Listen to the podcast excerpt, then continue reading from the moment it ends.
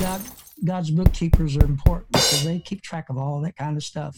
Wow. It would be arrogant for any of us to say we went around and strengthened the disciples or the churches. We don't wow. do it. God does. But if we can ever be used as a vessel, that's mm. that's the ultimate. Yes, sir. I'm that's part of the accounting. Yeah. And he and, and it was accounted unto him. You know, uh, I had a man who for uh, 50 years would never take communion. He would do foot washing, but he'd never take communion because he said he wasn't worthy. And God knows he really wasn't. but none of us are. But he oh. accounted oh. us as being worthy. That's wow. right. Yes, sir. he gives you credit.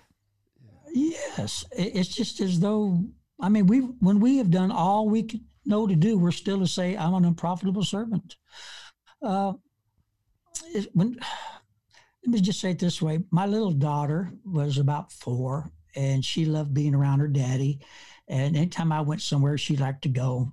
Which I was getting ready to do my Bible class one Wednesday night or whatever night of the week it was, because uh, we changed one time to Thursday. But anyway, she wanted to go with me to the five and ten cent store because I needed to get some chalk or something. And she had her little pretty dress on, her hair all done up. And she said, Daddy, can I go look at some toys? And I said, Well, you stay where Daddy can see you. We were the only two shoppers in the whole store, but I still like to keep track of her. And the the the the count that not the the uh, shelves were only about this high, so I could sure. see over. And she was where the toys were, and I get my stuff, and she came around. Oh, just oh, pumped, daddy, daddy, daddy. Look at this! I've always wanted one of these. I had never seen one of those before, but she had always wanted one of those. Yeah. yeah. And she said, "Oh, I, am not asking you to buy it." She said, "I have money. I'll, I'll pay for this myself. I just wanted to know, is it okay if I buy this?" And I looked at it, and it was four dollars and ninety eight cents. I said, "You have money?" She said, "Oh, yes." And she opened up her little purse, and she pulled out a dollar seventeen. She said, "See, I told you I had money." Mm-hmm. So she, I said, well, then you go pay for it. You go up to the counter then and wait for daddy.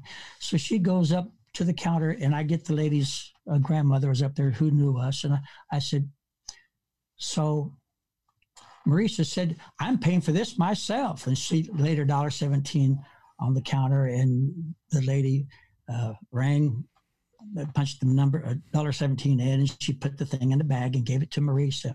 I said, you stand outside the door, baby daddy, be out in just a minute.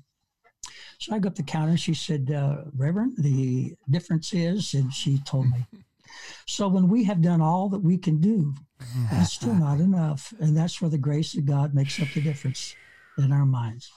Boy, I spend a lot of my life standing outside by the door waiting on waiting on daddy.